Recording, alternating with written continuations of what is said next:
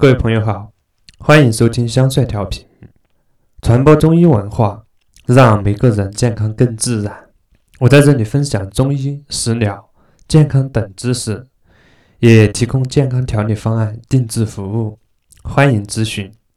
从身体到灵魂，我们要更健康、更幸福。下面分享一下月经病诊断要点系列之二。关于崩漏，崩指的是经血不在正常时间暴流不止，漏指的是经血淋漓不尽。崩和漏两者出血情况虽然不同，但是经常交替出现，所以统称崩中漏下。常见的有血热、肾虚、脾虚、血瘀四种。血热症是由于热干热冲任，逼迫血乱窜。具体又分为实热症和虚热症。实热症是由于体内热盛，迫血随随意流动，主要症状是经血不正常时间暴下，量多来势急，或者淋漓很多天流不完，颜色深红，经血粘稠，同时有热盛的其他症状。治疗应清热凉血，止血调经。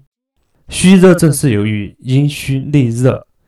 影响到冲任，逼迫血随意流动，主要症状是经血非正常时间突然流下，量多而且来势急，或者量少淋漓，颜色鲜红粘稠，同时还有阴虚内热的症状。治疗应当清热止血调经。下面谈第二种肾虚症，这种是由于肾湿封藏，冲任不顾。导致经血失去控制，有偏阳虚和偏阴虚之分。肾阳虚症是由于阳气不足，封藏不顾，冲任失去制约，主要症状是经乱没有定期，忽然大量流下，或者又是淋漓不尽，呃，颜色淡，经血清淡，同时有肾阳虚的症状。这种治疗应当温肾固冲，止血调经。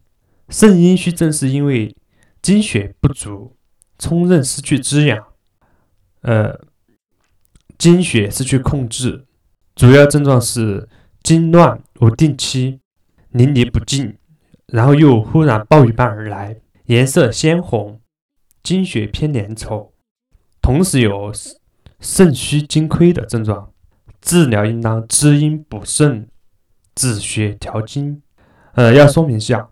肾阴虚症与虚热症都有阴虚，但虚热症有热象，所以虚热症治疗是滋阴与清热一起用。